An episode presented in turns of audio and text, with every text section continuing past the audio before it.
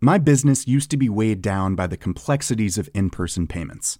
Then, Tap to Pay on iPhone and Stripe came along and changed everything. With Tap to Pay on iPhone and Stripe, I streamlined my payment process effortlessly. Now I can accept in person, contactless payments right from my iPhone. No extra hardware required. What's truly remarkable is how I can cater to all of my customers' payment preferences. Whether they're using cards, Apple Pay, or other digital wallets, Tap to Pay on iPhone and Stripe ensure a smooth checkout experience every time. And it's not just me. Stripe helps businesses of all sizes, from local markets to global retailers, scale quickly and stay agile. To learn how Tap to Pay on iPhone and Stripe can help grow your revenue and reach, visit stripe.com slash tap iPhone. Hiring for your small business? If you're not looking for professionals on LinkedIn, you're looking in the wrong place. That's like looking for your car keys in a fish tank. LinkedIn helps you hire professionals you can't find anywhere else, even those who aren't actively searching for a new job but might be open to the perfect role. In a given month, over 70% of LinkedIn users don't even visit other leading job sites. So start looking in the right place. With LinkedIn, you can hire professionals like a professional. Post your free job on linkedin.com slash achieve today.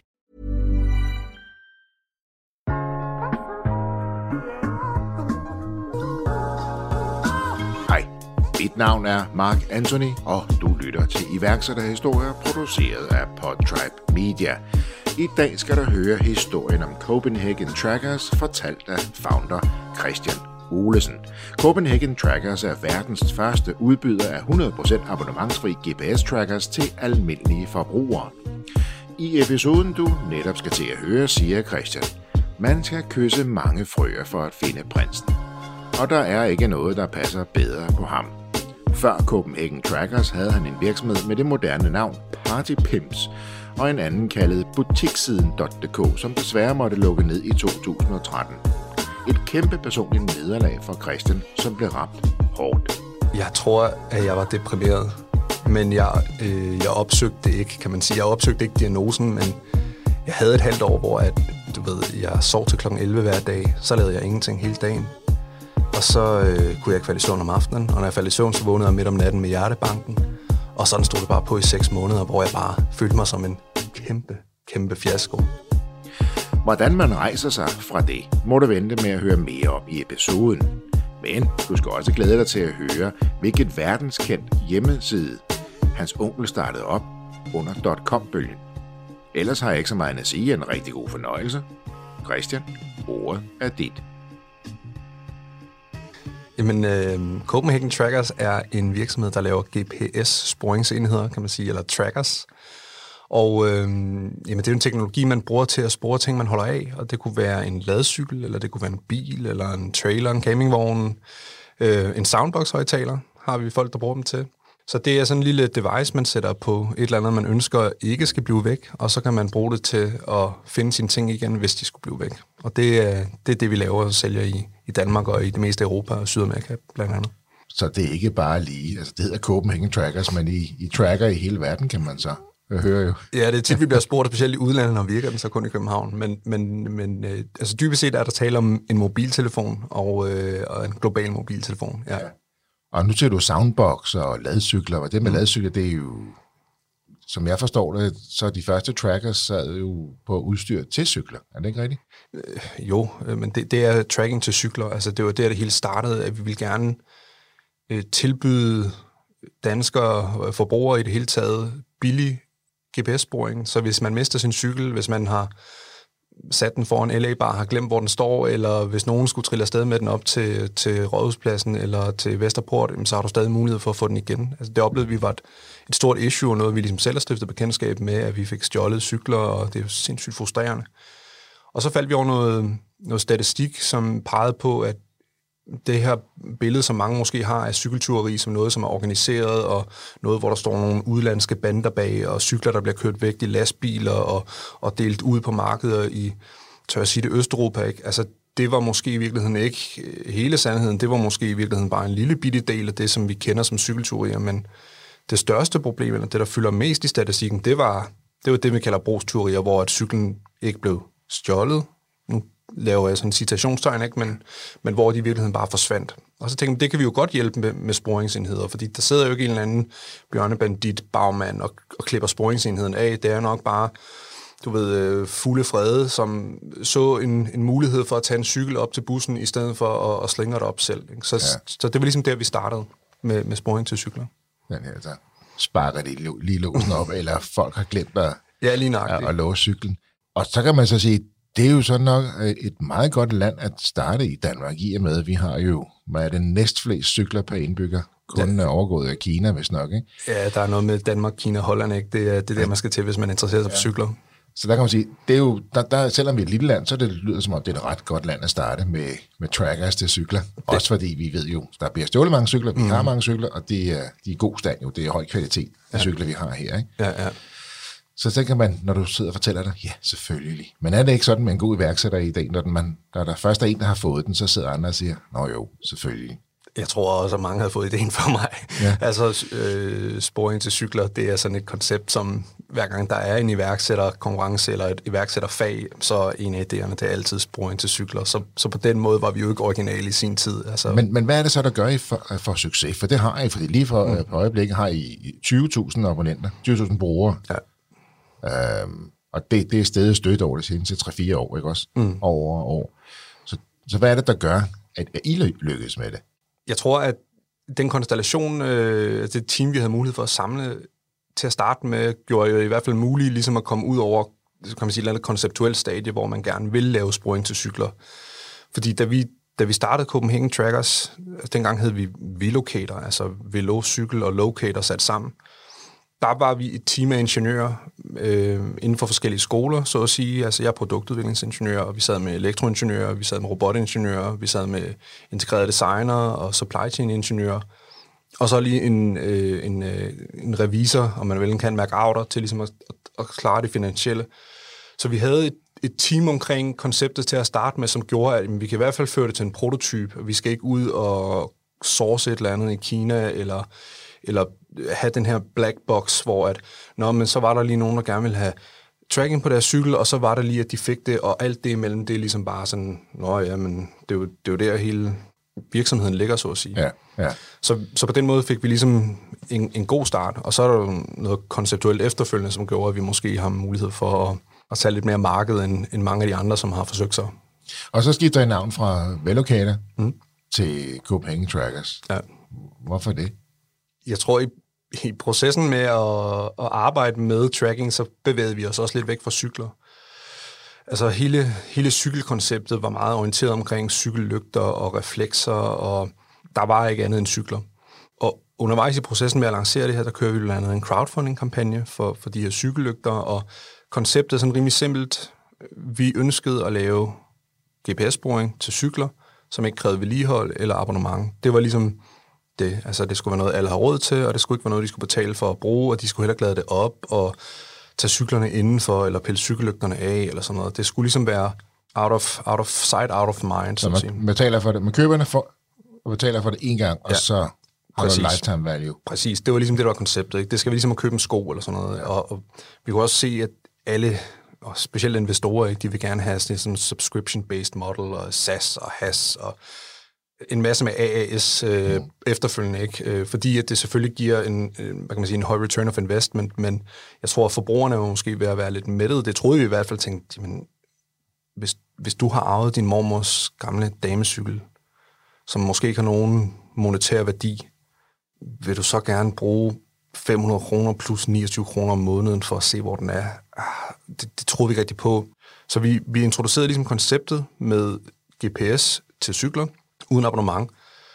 Og øh, så begyndte vi at blive kontaktet af en masse virksomheder, som sagde, vi har set de der cykellygter. Vi kunne godt tænke os de der cykellygter til vores køleskab. Kan I pille lygten ud, så vi kun får resten? Og øh, hvad fanden skal sport køleskab? Altså, er det et køleskab? Det er ikke lige det, man tager på ryggen og løber med. Vel? Nej, vel. Øh, men så siger de, men det er jo slet ikke et spørgsmål om teori, det er et spørgsmål om bogholderi, det er et spørgsmål om logistik, det er et spørgsmål om drift. Og, og de virksomheder, vi så snakkede om, eller snakkede med, det var nogle af de virksomheder, som administrerer, nu siger jeg, flåden af køleskaber. Og for de store bryggerier og for de virksomheder, som beskæftiger sig med fødevarer, så er det typisk sådan, at de kan godt eje nogle køleskab, men det er ikke dem, der ligesom ligger og kører dem ud til deres kunder. Så Carlsberg har nogle køleskab, som står ude i en kiosk, øh, hvor de så sælger Carlsbergs varer, men det er ikke Carlsberg, der ligger og kører rundt. Det er der måske en anden eller en tredje virksomhed, som ligesom sørger for, at det bliver distribueret.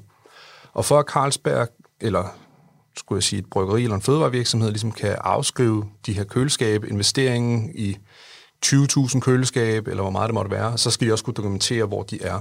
Så det er det ene aspekt. De vil gerne ligesom have et kort og sige, at vi ved, hvor de er, sådan så vi kan trække dem fra i vores regnskab. Det andet aspekt er, at de i deres drift lå flyttet dem rundt, så hvis, øh, hvis sælgeren troede, der var to køleskaber i en kiosk, og han kunne se, at salgstallene ikke matchede to køleskaber, så ville han gerne flytte det ene. Men så kommer han ud og kan se, at der står kun et køleskab. Og det er fordi, at de systemer, de opererede i, det var gamle Excel-ark, og de mennesker, som sælger de her varer, de gider ikke bruge deres tid på at opdatere dem. Men de ved godt, hvor deres køleskab er, sælgerens køleskab. Og så lå de at flytte rundt på dem, ikke? men så kommer den næste bedste konkurrent, tager sælgeren, og så forsvinder den information om, hvor køleskabene er til den nye medarbejder. Og derfor så var der hele tiden sådan et, en udfordring med at finde de der ting, som de egentlig har ejerskab på, som de skal bruge i driften til at optimere deres omsætning, men de vidste ikke, hvor de var, så derfor ville de også gerne have sporing på. Det var bare, det var bare en branche. Der var mange brancher, der henvendte sig. Lige pludselig, fordi opdager altså, men og det giver jo rigtig meget god mening, det, det tænker man jo ikke lige over. Altså køleskab, jeg kan godt se, som du beskriver det her, mm. de kan også ende op steder, hvor de ikke skal stå selvfølgelig, og der er mange ting. Så så det, man egentlig tænker på, jamen selvfølgelig har det styr på, hvor tingene står. Det kan jeg godt høre. Det er lidt mere komplekst, når du så fortæller det her. Så det, og, og det, du også fortæller lige i det her, det er, at jeres tracker oprindeligt sad i, i cykellygten. Jo. Ja, vi havde lavet en cykellygte, hvor der sad en tracker i. Ja. Og så starter vi, altså den havde ligesom sit eget liv.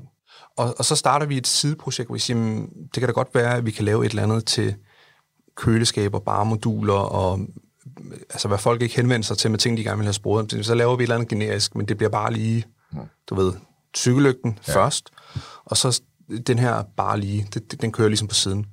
Og så går tiden, og øh, jeg tror, at den teknologiske kompleksitet i at lave den her cykellygte er langt højere, end vi havde regnet med. Altså, der er mange flere benspænd undervejs, end, end vi kunne have forudset, og teamet bliver også skiftet ud undervejs, og vi bliver sådan reduceret til at være lidt mere kommercielt anlagt team, og, og de tekniske kompetencer, de, de går ud og, og beskæftiger sig med et andet projekt.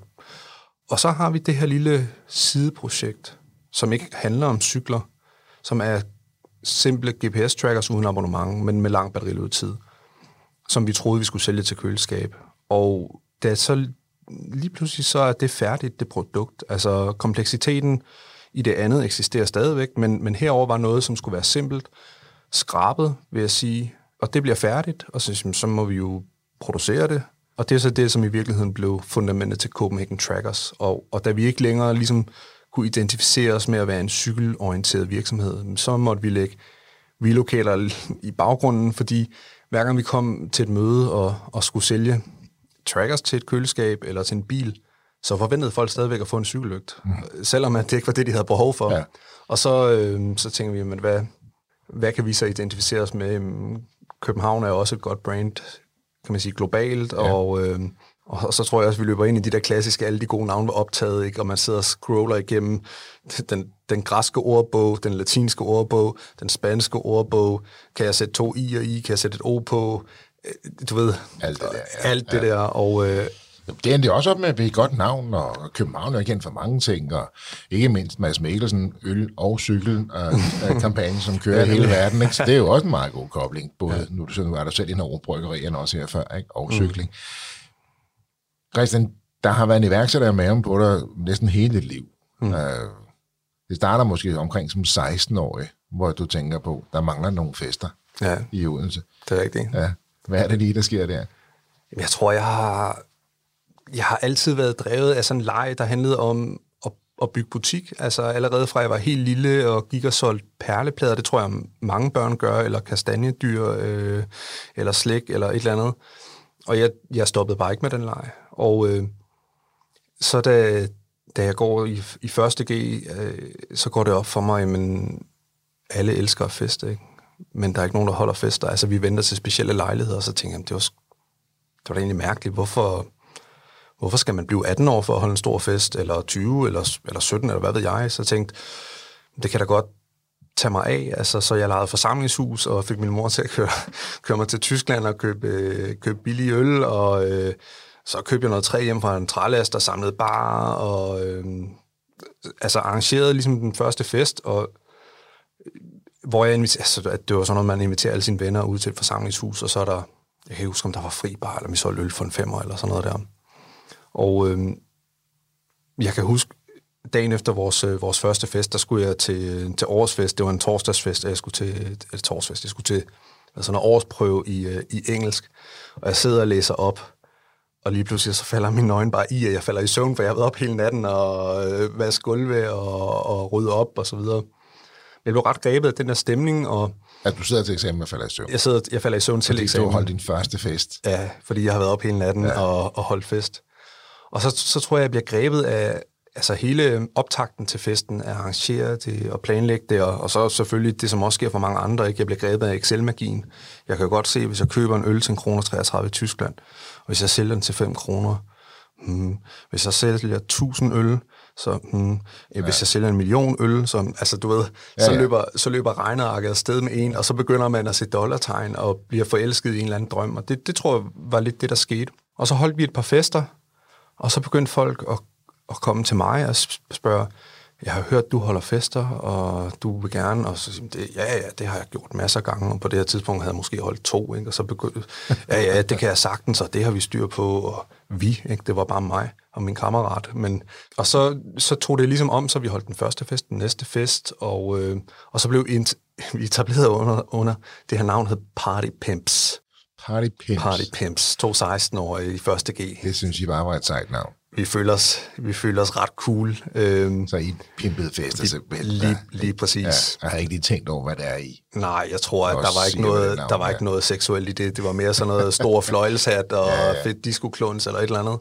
Med tiden, kan man sige, så gik vi også væk fra det navn og blev til Pay People i stedet for, men konceptet holdt ligesom ved. Og Og der er noget, din mor var lidt glad for, at I skiftede fra Pimps til People. hun, jeg tror ikke, hun, hun var nok ikke så glad for at fortælle om det på kontoret, vel? Altså, øh, det, min, min søn har, Pimperfester. ja, min søn har lavet firma, det hed det dengang. Nå, hvad hedder det? Det har jeg glemt.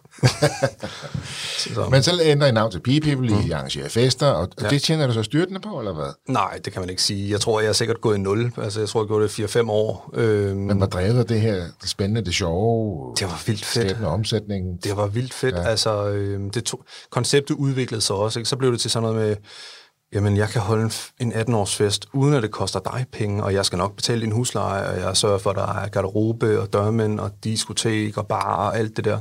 Så konceptet ændrede sig også og blev sådan ret kommercielt, øh, og jeg havde, øh, nu siger jeg ambassadører, men jeg havde folk ude på alle gymnasier og hænge plakater, og, og øh, det var før, der var noget, der hed Facebook og alt det der, så det var sådan word of mouth, og mm.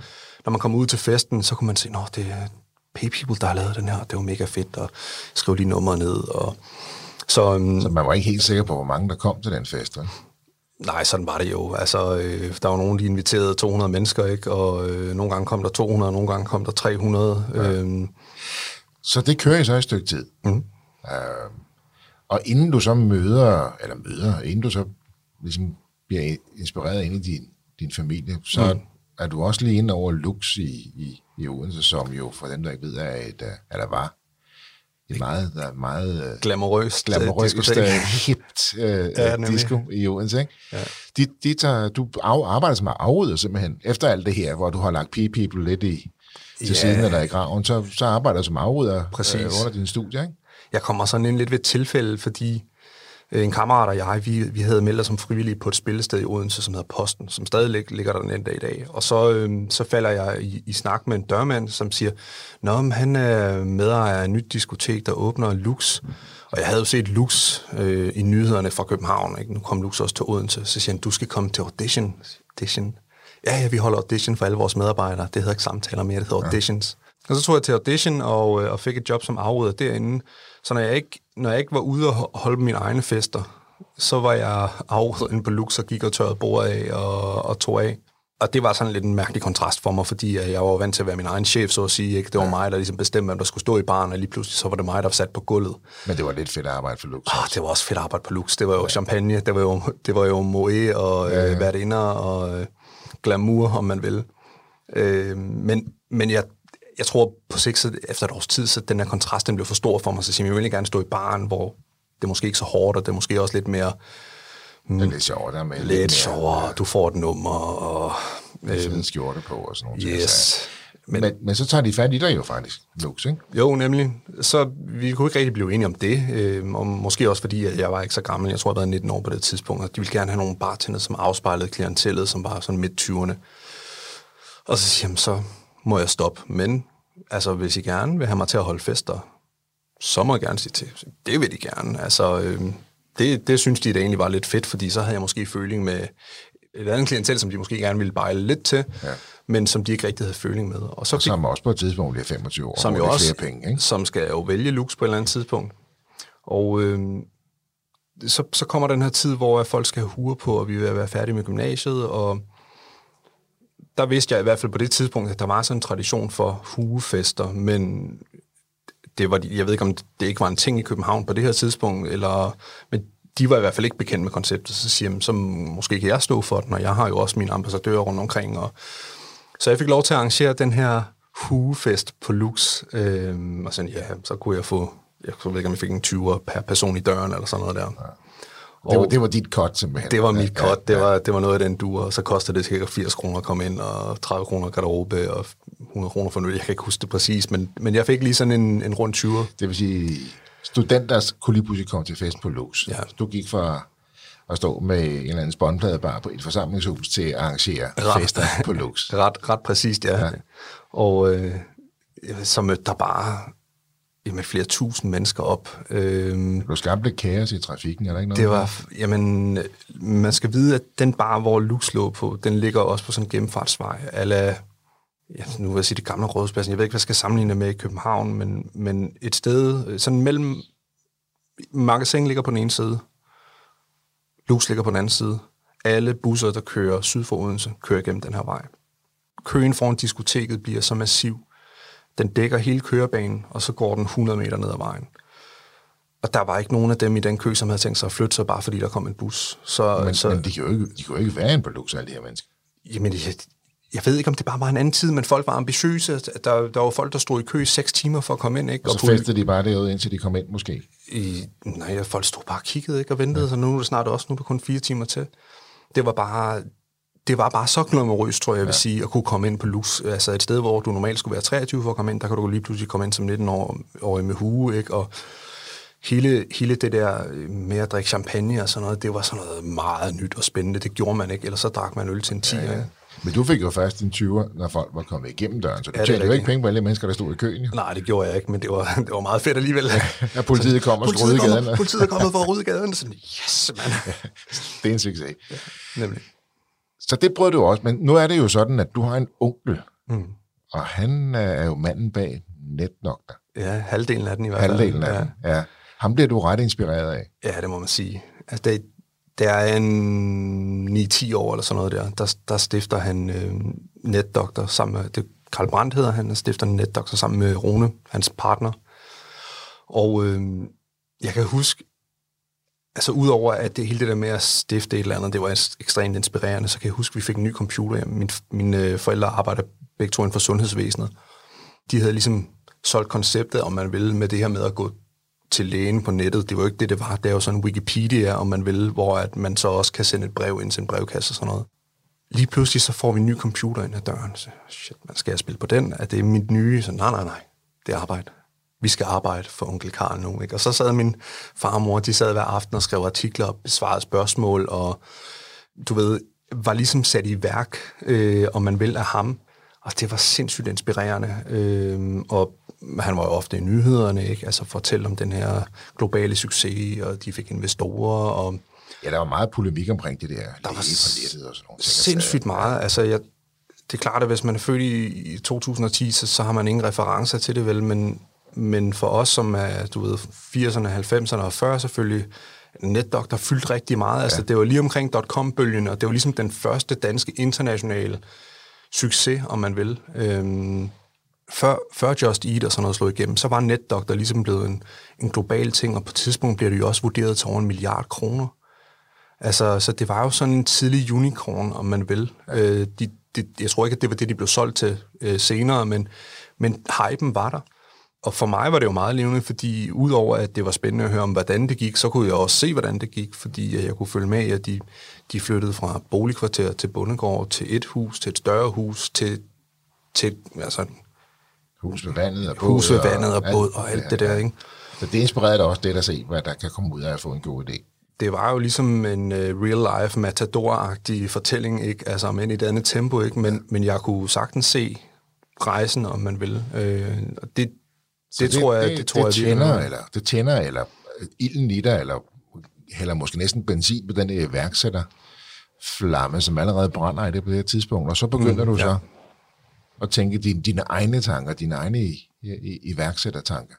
Jeg havde jo en fantastisk sparringspartner i, at jeg kunne gå til ham og sige, hey, hvad synes du om det her koncept, og jeg har lige fået en god idé, og jeg tror, jeg har, jeg har aldrig været fattig for idéer, øh, men det der med at føre dem ud i livet, øh, eller have de rigtige værktøjer til at, ligesom at eksekvere på dem, dem, dem, dem tror jeg måske ikke... Øh, det lå mig ikke så naturligt, kan man sige. Mm. Øhm, det var godt til at føde idéerne. Ja, lige præcis. Ja. Øh, og, altså, jeg havde mange black boxes, ikke? det snakkede vi om før. Så det var sådan med, at men der er nogen, der gerne vil have det her, og så er der lige et eller andet, det ved jeg ikke hvordan vi får styr på, og så er der nogen, der køber den. Mm. Så det skal nok blive en god idé. Ikke? Jeg mangler alt det i midten. Så jeg besluttede mig for at tænke, at jeg skal, jeg skal læse iværksætteri, og øh, så tog jeg til Kolding et par år og læste HA, Entreprenørskab og Innovation, og tænkte, jamen, så må jeg jo få nogle af de redskaber, så jeg kan fylde den her black box ud. Det er jo meget godt set som så unge, du siger, jeg kan få ideen, og jeg kan spole frem til succesen. Men broen mellem de to, den mangler jeg. Det er jo meget godt set, at du siger, at jeg har simpelthen brug for noget kompetence. Jeg tror også, at det var timing. Altså, øh, jeg skal nok på universitetet, øh, tænkte jeg. jeg. Jeg tror ikke, jeg vidste, hvad jeg havde brug for. På det her tidspunkt, der var jeg slet ikke Øhm, jeg var slet ikke tændt på at blive ingeniør, for eksempel, eller teknik. Altså, det var meget sådan noget webkoncepter og servicekoncepter, og kunne vi lave en fed webshop, eller kunne vi lave Just Eat på den her måde, eller... Så jeg flyttede til Kolding og mødte øh, min, også min nuværende partner øh, i, i det selskab, jeg har i dag, og altså like-minded mennesker, som på en eller anden måde var rejst fra henholdsvis Odense og Roskilde til Kolding for mm. at få de her kompetencer til at kunne være at blive iværksætter, om man vil. Og det, og det er der, øh, så begynder I at få ideen til Velocator der? Øh, nej, ikke i første omgang. Så altså, man skal kysse mange frøer for at finde prinsen, ikke, kan man sige. Så dengang, der handlede det meget om madspil. Altså, vi starter noget, som hedder butikssiden. Og ideen er sådan set, jamen, du har de her virks, eller virks, du har de her supermarkeder, hvor du har alle de her overskudsvarer eller datovarer, som for virksomheden bare et tab. Hvis de ikke bliver solgt, så ryger de i containeren, og, og hver butik øh, smider jo sådan noget 30 ton ud om året, eller sådan noget der. Og, og derfor så, så er det jo sådan, i dag har man øh, sådan noget brug, brug nu, øh, brug hurtigt, eller stop med at spille kasser og sådan noget. Men det var der ikke tilbage i 2009 lige nu. Så derfor så var konceptet, jamen, hvis nu at man kunne fortælle folk, at der var noget inde i supermarkedet, i stedet for at du ligesom skulle finde det, når du havde valgt supermarkedet, så kunne vi jo flytte nogle kunder.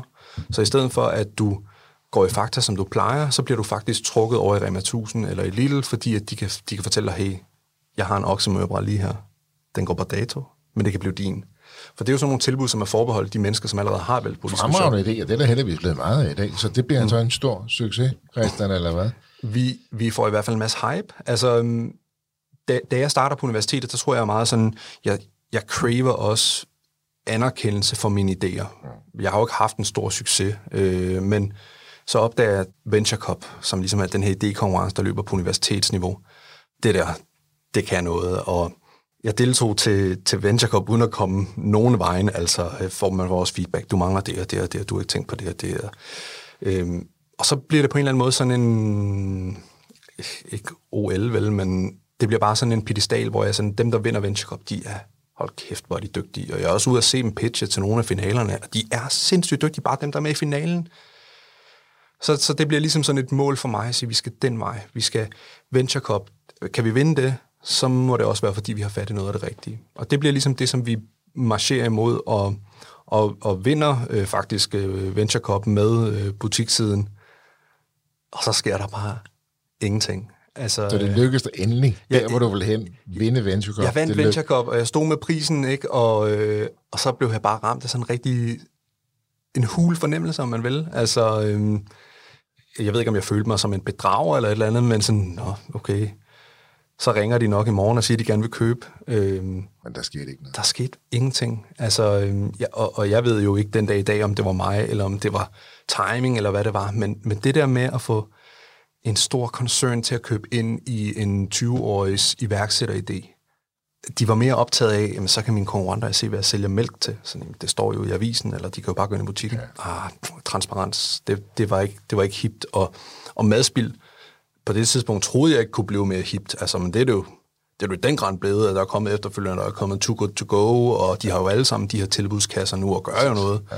Men, men dengang, der, der var det ikke noget, man ligesom ville tale om. Så den her idé, som egentlig er en fremragende idé, mm. bæredygtighed, undgå Ja, madspil, ja. ikke? Og verificeret af kloge penge, mennesker og ja, vinder af Venture Cup. Ja. Alt det her, ja. den ender du med at lukke. Ja, vi, jeg kunne simpelthen ikke, jeg tror efter tre år uden at have solgt, ja, vi har solgt til nogle slagter, og vi har solgt til små supermarkeder, men slet ikke i det omfang, hvor at, at, at ideen blev bekræftet, altså øh, der var ikke noget proof of business, og øhm, altså det var bare op ad bakke, op ad bakke, så, så efter de der to-tre år, så vælger vi simpelthen at sige, nu, nu kan vi simpelthen ikke mere, og jeg kunne ikke mere. Det rammer dig ret hårdt, mm. Christian, at du må lukke butiksiden, hvor du har set, du har vundet Venture Cup, du har stået øverst på det ja. the world is Jeg my er oyster. Usain Bolt for iværksætteri. Sim- Simpelthen, ikke? Ja. Så du ender simpelthen op med at få en ordentlig mavepuster, Ja, og med at ligge på sofaen i seks måneder, det er rigtigt. og være ked eller desillusioneret. Jeg tror, at jeg var deprimeret, ja. men jeg, øh, jeg opsøgte ikke, kan man sige. Jeg opsøgte ikke diagnosen, men jeg havde et halvt år, hvor at, du ved, jeg sov til klokken 11 hver dag, så lavede jeg ingenting hele dagen. Og så øh, kunne jeg ikke falde i søvn om aftenen, og når jeg faldt i søvn, så vågnede jeg midt om natten med hjertebanken. Og sådan stod det bare på i seks måneder, hvor jeg bare følte mig som en kæmpe, kæmpe fiasko.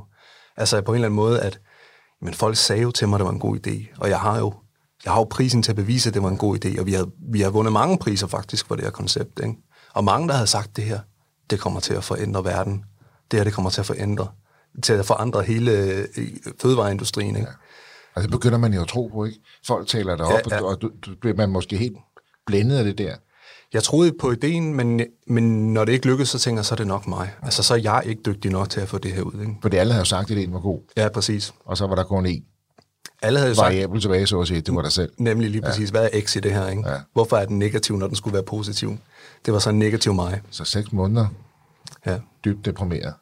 Pizza og øl på sofaen. ja lige præcis. Desillusioneret i hvert fald. Hvordan, hvordan rejser man sig fra det, Christian? jeg kan, jeg kan ikke huske den dag, det sker. Men jeg kan huske, at jeg har sådan en, en identitetssamtale med mig selv, som ligesom er tilbageskuende, hvor jeg sådan kigger på, hvem, hvem er jeg egentlig? Altså, øhm, og så kommer jeg til at tænke, jamen, jeg kunne jo ikke forestille mig ikke at være iværksætter. Altså, det er jo stadig det, jeg gør. Jeg får idéer, og jeg ser muligheder, og det er det, der tætter mig. Og så, så blev jeg sådan taget ind i sådan en eller anden fodboldanalogi, sådan lidt, jamen, du, altså, win or lose, du bliver jo heller ikke fodboldspiller af at vinde en enkelt fodboldkamp, eller tabe en enkelt fodboldkamp. Score et mål, og så stoppe karrieren. Det er jo ikke det, der gør en til en fodboldspiller, og det er jo heller ikke det, der gør mig til en iværksætter. Det er jo ikke, altså, det kunne have gået den anden vej, ikke? Jeg kunne have lavet sådan en, et hole-in-one, eller, og, og, og, og, og scoret kassen. Øhm, Så du genfinder dig selv og genstarter altså, ser, iværksætter, mm. flammen brænder faktisk stadig i mig. Den ja. har måske været meget lav plus. Jeg var meget træt, men, men jeg, jeg kunne ikke slippe tanken om, at mm, det, det er jo den her vej, jeg skal, og øh, jeg, havde, jeg havde sådan et, et, et, et arbejde, som jeg også var rigtig glad for i, i en koncern, og, øh, og det trives jeg også med. Men det var jo stadig et job, hvor at jeg fik et eller andet afløb for en eller anden form for iværksættertrang, og lavede koncepter, og fik lov til at køre idéer ud, og var med til at skabe nye pro- produkter og sådan noget. Så jeg havde den der, jamen, altså er jeg iværksætter, eller er jeg bare en, øh, en fyr, der går på banen og scorer et selvmål, og så kommer jeg aldrig tilbage igen? Altså, nej, det er jo ikke mig. Jeg skal, jeg skal lave mere, og jeg skal, jeg skal lave flere startups. Altså, de, jeg er Så der færdig. begynder du så at genfinde motivationen, og Ja, måske se fuldkommen. lidt klarere og til lidt længere frem. lige Der begynder at komme nye idéer igen, ja, og øh, jeg rejser mig fra sofaen og tænker, okay, øh, nu har jeg prøvet det. Altså, og, og, og så tror jeg også, at måske mange mennesker, der har været i den situation, begynder måske at gå lidt systematisk til værks. Okay, jeg sover dårligt, så bliver jeg træt, så er jeg ikke produktiv, så bliver jeg ked af, at jeg ikke er produktiv. øh, du ved, ond spiral. Så tænker jeg, hvad, hvad skal vi så gøre for at komme tilbage? Altså for det første, så skal jeg jo gøre et eller andet, der gør mig glad. Jeg skal nok have gang i mine søvnrutiner igen. Jeg skal lige have smidt de der 20 kilo, jeg tog på på 6 måneder, så jeg også kan kende mig selv i spejlet og gøre noget godt for mig selv. Ikke? Så det var jo nok sådan en rejse, jeg begyndte på på det tidspunkt at sige, okay, nu vender vi lige. Det var... Og så begynder det, det. Det, så begynder det simpelthen at tage fart. Og ja. så på, på et eller andet tidspunkt, så dukker den her idé op så til... dukker vi ja, op, ja. Vi op først, ikke? Så, op af asken, om man vil, ja. Finder din partner, som du har i dag. Ja. Ja, der, der, der sker det sådan ret lavpraktisk, som jeg også tror ligesom måske er grobund for mange af de her andre iværksættere, som også, og stadigvæk den dag, får jo ideen til, til, til cykler. Jeg får stjålet min cykel. Først den ene, ikke? så går der seks måneder, så får stjålet den anden. Og så tænker jeg, ikke igen. Nu skal jeg have sporing på min cykel. Og går på Google og tænker, hvad er det her? Der er jo ikke noget, der er ikke noget af det her, jeg har lyst til at betale for. Øh, det er, enten så er det for dyrt, eller så er det for komplekst, eller jeg vil jo ikke have et eller andet, jeg skal tage ære på hele tiden. Det, det, det er ligesom ja, det skal blive strider mod formålet. Ja, ja, altså, ja. Øhm, og, og så tilfældigvis falder det sammen med, at, at der starter et fag på, på det universitet, jeg går på, på Syddansk Universitet, der hedder Experts and Teams, som egentlig er sådan brandet som ingeniørernes hadefag, for så skal man sidde med de andre ingeniører, ikke? Altså, Samarbejde. Uh, ja, kommunikere med de dumme bygningsingeniører, eller de arrogante produktudviklingsingeniører, eller de der kemiingeniører, som kun kan kemi, ikke? Så det er sådan, på studiet, så er det sådan en hadeøvelse, som folk, de sådan, øh, du ved, jeg tror, der findes grupper på Facebook, der bare hedder for alle os, der hader expert teams og sådan noget, hvor folk de ligesom kan trash talk, hvor forfærdeligt det er at kommunikere med mennesker i den virkelige verden. Og, og det starter dagen efter, jeg får stjålet den her anden cykel, og efter jeg har siddet og kigget på GPS-trackers.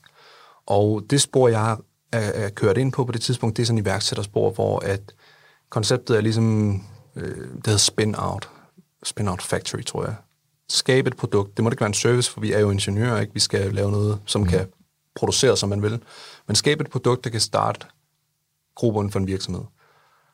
Og så stiller jeg mig op på ølkassen der mandag morgen og siger, jeg kunne godt tænke mig at undersøge, om man kan lave affordable tracking til almindelige mennesker, som ikke kræver opladninger eller, eller abonnementer. Fordi det tror jeg, mange gerne vil have. Det vil jeg gerne selv. Og jeg tror, at vi som blandet ingeniørskare kan skabe det. Det var ligesom min øh, 10 sekunders pitch på det ja. tidspunkt. Ikke? Og så, det er så sådan et koncept, hvor man så rallyer om, om hinanden, ikke? og så skrider underviserne og siger, om 20 minutter så er I selv fundet ud af, hvem I skal være på studiegruppe med. Det blander vi os ikke i. Og så løber folk rundt i lokalet. Der er jo mange andre, der har fået alle mulige andre idéer inden for alle mulige sektorer, ikke? og så løber folk i, rundt i lokalet. Ikke? Og, øh, hvad, hvad, du, hvad du læst? Jeg jeg læste robotingeniør. Du skal være med med os, fordi vi skal bruge en programmør og videre til den næste. Ikke? Og så på den måde, så får vi samlet det her team af kompetencer, som ligesom kan være med til at, at realisere den her cykeltracker. Og er det der, du, du finder din partner?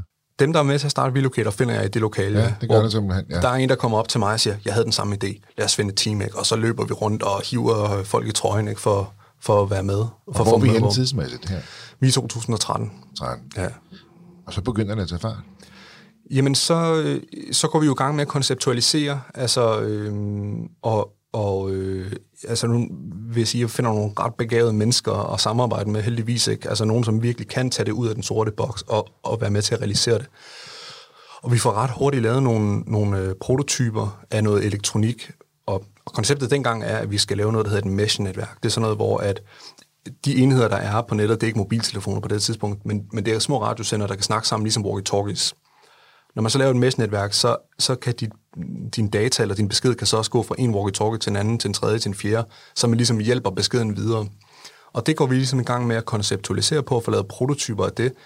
Og, og det hele slutter af med sådan en, en, en, hvad hedder sådan en exhibition, en, en messe, om man vil, hvor alle de her forskellige grupper står og viser, hvad de har lavet de sidste fire måneder. Og det vinder vi, og vi går ind i Venture Cup. vinder du igen. Vi vinder igen, og vi går i Venture Cup, og vi vinder Venture Cup. Så står du der igen? Jeg står der igen, og ja, med en helt anden følelse, vil jeg sige. Øhm, vi vinder guldæg, vi, vinder, vi, vi deltager i alle mulige konkurrencer, vi vinder næsten det hele. Ikke? Og, øh, og så får vi det, som i dag hedder InnoFounder, men som dengang hed iværksætterpilotordning. Der, der får vi tildelt tre pladser på det, til at bruge et år fuldtid i selskabet, og så med en løn, som svarer til dagpenge, så vi fik 14.473 kroner. Men der var lidt ro på, og I havde stadig siddet et helt år. Der var ro på, og vi sad i, i Lydens Hus et helt år, og, øh, og kunne ligesom starte op der og, og, og kun lave én ting.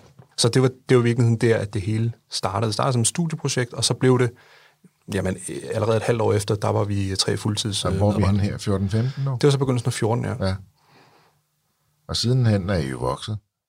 Det er I, jo ikke bare cykler længere, nej. I skifter navn. Ja, nemlig. Ja. Men altså det her, du fortæller også om, uh, inden vi starter det her med, når man bestiller de første trackers, dem skal man mm. have solgt, og I kan ja. ikke købe nye trackers, før I har solgt dem, I har. Ja. Så den her lead time, ja. uh, vi har råd til 500, når vi har solgt dem, så har vi måske råd til 1000, når vi har solgt ja. dem, har vi råd til 1500. Ja. Uh, og, og når vi at sælge dem, inden vi skal betale for de næste. Ikke? Ja. Altså, der, der er der også lidt is i maven i de første år. Ikke? Altså, det har, været en, det har været en rigtig hård rejse, vil jeg sige, eller en hård fødsel, fordi det er, som du beskriver, det er, at når du kommer som ny virksomhed, og du ikke har nogen historik, øh, og din egen kapital er sikkert heller ikke særlig høj, medmindre at du er sindssygt godt finansieret, så kan du ikke, så kan du ikke få kredit. Altså, du kan ikke blive kreditforsikret. Så når du går ud til en elektronikproducent eller en leverandør, så vil de typisk kræve en eller anden form for frontbetaling, og så skraber man alle sine penge sammen for, som du siger, nu, be, nu bestiller vi 1000 tracks. Pengene på bordet, ikke? Og så har man tømt kontoen. Så har du tømt kontoen. Så går der lige 12 uger, før du har de første varer. Okay, um, det var så en, det var ikke den måned, jeg fik løn, men altså, det er lige meget, så er man i gang. Får du varerne hjem, så begynder du at sælge dem. Når så du har solgt alle dine varer, så er du jo problemer, ikke? så skynder du dig at bestille de næste. Så tømmer du kontoen Så tømmer du kontoen igen. Problemet er bare, så er der jo stadigvæk lige øh, tre måneder til de næste bliver leveret. Ikke? Så, så det der med hele tiden at skulle geninvestere, geninvestere, geninvestere, geninvestere. Og nedbringe den. Og, og ja, samtidig, fordi det er jo sådan en bølge, du, ja. præcis, det er sådan en bølge, du hele tiden skubber foran dig, og, og øh, det, det, er jo ikke lukrativt for nogen virksomheder at være uden varer i tre måneder. Og det har vi været mange gange, må jeg sige, især i starten, fordi vi hele tiden forsøgt ligesom at bootstrap os igennem det her Altså havde vi bare haft 2 millioner på kontoen, så havde det været et meget mindre issue, ikke? fordi så kunne vi bare købe større ind. Eller... Ja, jeg er bootstrapped er faktisk helt op til ja, vi virkelig slår igen. Ikke? Jo, altså vi har vi har fået investeringer ind, men, men de investeringer, de er jo primært gået til de udviklingsomkostninger, vi har haft. Ja, og det og er jo at, efterfølgende, kan man sige. Ja, ja, til at bringe, bringe, til at bringe produkterne på markedet. Så vi har haft den her bølge foran os, som vi ligesom har forsøgt at altså at gøre mindre jo, men samtidig så er vores produktionsvolumen, den er også steget. Ikke? Så vi startede med 1000 stykker, og i dag der producerer vi typisk aldrig under 4000 af gangen, for eksempel, fordi men efterspørgselen er til det. Ikke? Så, så du binder jo også mere og mere cash, samtidig med, at du forsøger at lægge lidt til side til at betale lønninger osv. Så, så nu er I, ved, nu er I derhen, hvor I også har en buffer foran i stedet for? Det var vi i hvert fald. Altså, så kom med corona, og, øh, ja. øh, og det har så de forandringer, der er sket på hele verdensmarkedet i forhold til supply chain, har jo medført nogle nye udfordringer, men, men vi er langt bedre gearet til det, fordi at vi også begynder at kunne forecast og sige, at vi ved, hvad der kommer efterspørgsel om seks måneder. Vi ved, hvor mange trackers vi cirka skal bruge i april osv. Øhm, så jeg tror ikke, at den del af udfordringen er nok ikke blevet mindre, den har bare forandret sig. Øhm, men til gengæld så tror jeg, at vi som virksomhed er blevet langt bedre polstret. Altså vi har fået her i, tilbage i januar fik vi en ny investor ind blandt andet, øh, som også har været med til at rydde op i vores ejerkreds. Altså vi har fået, vi har fået mange øh, investorer ind ret tidligt, men også til små beløber, ikke, som også i langt hen ad vejen har puttet penge ind i mig og min partner, mere end de har puttet penge ind i et selskab med drift og overskud. Ikke? Ja, de tror på jer. De tror på jer. Ja. Øhm, så I har fået en investor ind, og han har, som siger, ryddet op. Han har ja, så nemlig. købt en masse af de her mindre investorer ud. Mm, ja. Så nu øh, er det stadig jeres, jer som founders, og så Præcis. En investor? En investor, ja. ja. Okay. Nemlig. Christian Olsen, Copenhagen Trackers. Det bliver uh, spændende at følge jer. No pun intended her. men det bliver rigtig spændende at følge jeres uh, videre succes. Ikke bare i Danmark, men globalt. Uh, som jeg plejer at sige, danske iværksættere kan bare noget. Tak fordi du delte din historie. Tak skal du have. Det var historien om Copenhagen Trackers fortalt af Christian Olesen. Og kære lytter, vi har en lille gave til dig nede i beskrivelsen af denne episode. Forstår du over for at skulle pitche til løverne i den kommende sæson af Løvens Hule, så kan du helt gratis hente Nikolaj Høgkilde fra Skatteguidens bedste råd og do's and don'ts til kommende deltagere. Samt hvilke spørgsmål du bør have et virkelig godt svar på. Der er virkelig mange guldkorn at hente, og Nikolaj gik jo fra programmet med en investering fra Jesper Buk på 1,5 millioner kroner. Hvis du også har en iværksætterhistorie, som du brænder for at fortælle, så hop ind på vores hjemmeside, udfyld vores formular, og så er det måske dig, vi tager fat i. Ellers er jeg ikke mere at sige i dag end, danske iværksættere kan bare noget. Tusind tak, fordi du lyttede med. Kan du nu have en rigtig god og entreprenant dag, til vi lyttes ved igen.